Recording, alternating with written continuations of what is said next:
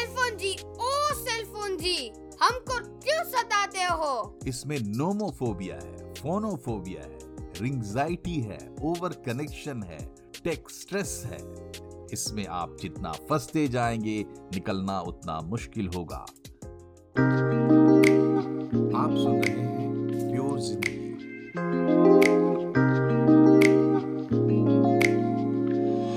नमस्कार, मैं हूँ मनोज श्रीवास्तव। और आज हम बात करेंगे नोमोफोबिया की।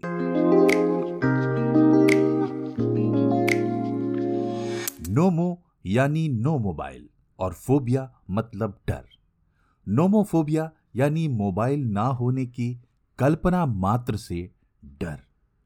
हो सकता है कि आपके जीवन में नोमोफोबिया दस्तक दे रहा हो और इसका असर आपके कामकाज और बाकी जीवन पर भी पड़ रहा हो। लेकिन आप इसे इग्नोर कर रहे हो। फ़ोन के बिना अब ज़िंदगी की कल्पना नहीं की जा सकती। फ़ोन में सब कुछ है। लेकिन दोस्तों, फ़ोन में ज़िंदगी नहीं है, प्योर ज़िंदगी। मोबाइल और आपके बीच एक प्रैक्टिकल रिलेशनशिप है, जिसमें आप जाने अनजाने एक ओवर डिपेंडेंस डेवलप कर रहे हैं।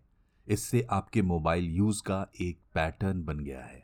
आपका दिमाग इस पैटर्न का आदि हो चुका है और ये पैटर्न टूटने पर आपको दिक्कत महसूस होती है।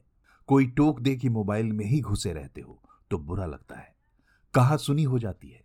पास में फ़ोन ना हो तो टेंशन होता है। कभी कभी घबराहट होती है। मन में चिड़चिड़ मचती है।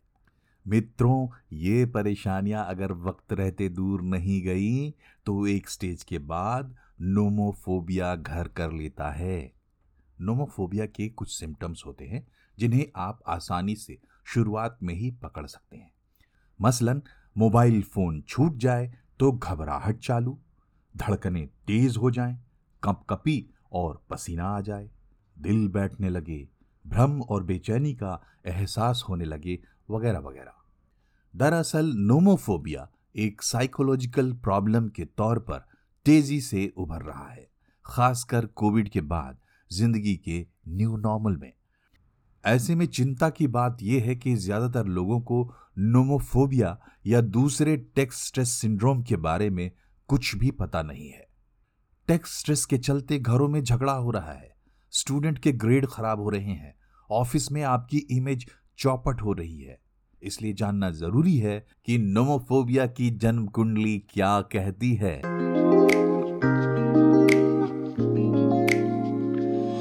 साल 2008 की बात है, जब ब्रिटेन में एक रिसर्च ग्रुप ये पता करने की कोशिश कर रहा था कि मोबाइल एडिक्शन हमारे जीवन में कैसी कैसी एंजाइटीज पैदा कर रहा है।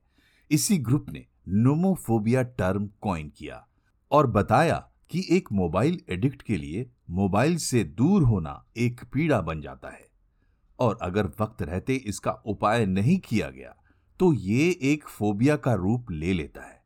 कई बार इंसान को दूसरी वजहों से एंजाइटी होती है, लेकिन वो एक्सप्रेस होती है नोमोफोबिया के सिम्टम्स के तौर पर। इसे सेकेंडरी नोमोफोबिया का नाम दिया गया है। दोस्तों, हर सिक्के के दो पहलू होते हैं मोबाइल फ़ोन इंटरनेट और एप्स का कॉकटेल मज़ेदार है, कामयाब है और ज़रूरी है, लेकिन सावधान, इसकी लत लग जाती है। रिसर्चर्स के मुताबिक 21वीं सदी में मोबाइल दुनिया का सबसे बड़ा नॉन ड्रग एडिक्शन है। इस एडिक्शन से बचना ज़रूरी है। कहते हैं man is a social animal आपस में मिलना जुलना बातचीत करना, ये हमारी प्रकृति है। लेकिन भाग दौड़ की ज़िंदगी न्यूक्लियर फैमिली तरह तरह के प्रेशर नतीजा, हमारा सामाजिक ताना बाना बिखर रहा है। हमारी ज़िंदगी में एक वैक्यूम क्रिएट हो रहा है और मोबाइल फ़ोन चुपचाप आकर इस वैक्यूम में बैठ चुका है। हथेली पर दुनिया आ गई है, लेकिन वो दुनिया असली नहीं वर्चुअल है। यहाँ इंफॉर्मेशन है एंटरटेनमेंट है सर्विसेज़ है, लेकिन यहाँ वो नहीं मिलेगा जिसकी ज़िंदगी में आपको तलाश है।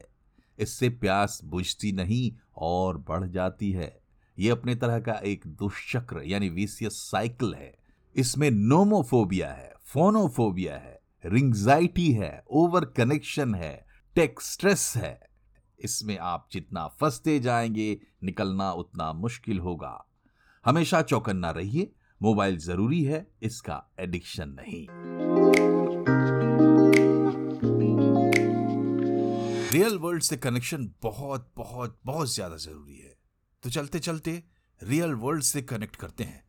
मिलिए मेरे दोस्त स्पर्श सोनावने से, जो कि आपको एक कविता सुनाएगा। स्पर्श बड़ी एंटरटेनिंग पर्सनालिटी है। अब ये फिफ्थ क्लास में पढ़ता है, लेकिन कभी ना कभी तो बड़ा होगा। फिर ये बहुत नाम करेगा। यूट्यूब पर सुनावने फैमिली ब्लॉग पर जाकर देखिए, छोटा पैकेट बड़ा धमाका। फ़िलहाल सुनिए ये पोएम जो कि असल में एक नर्सरी राइम की पैरोडी है। Over to you Sparsh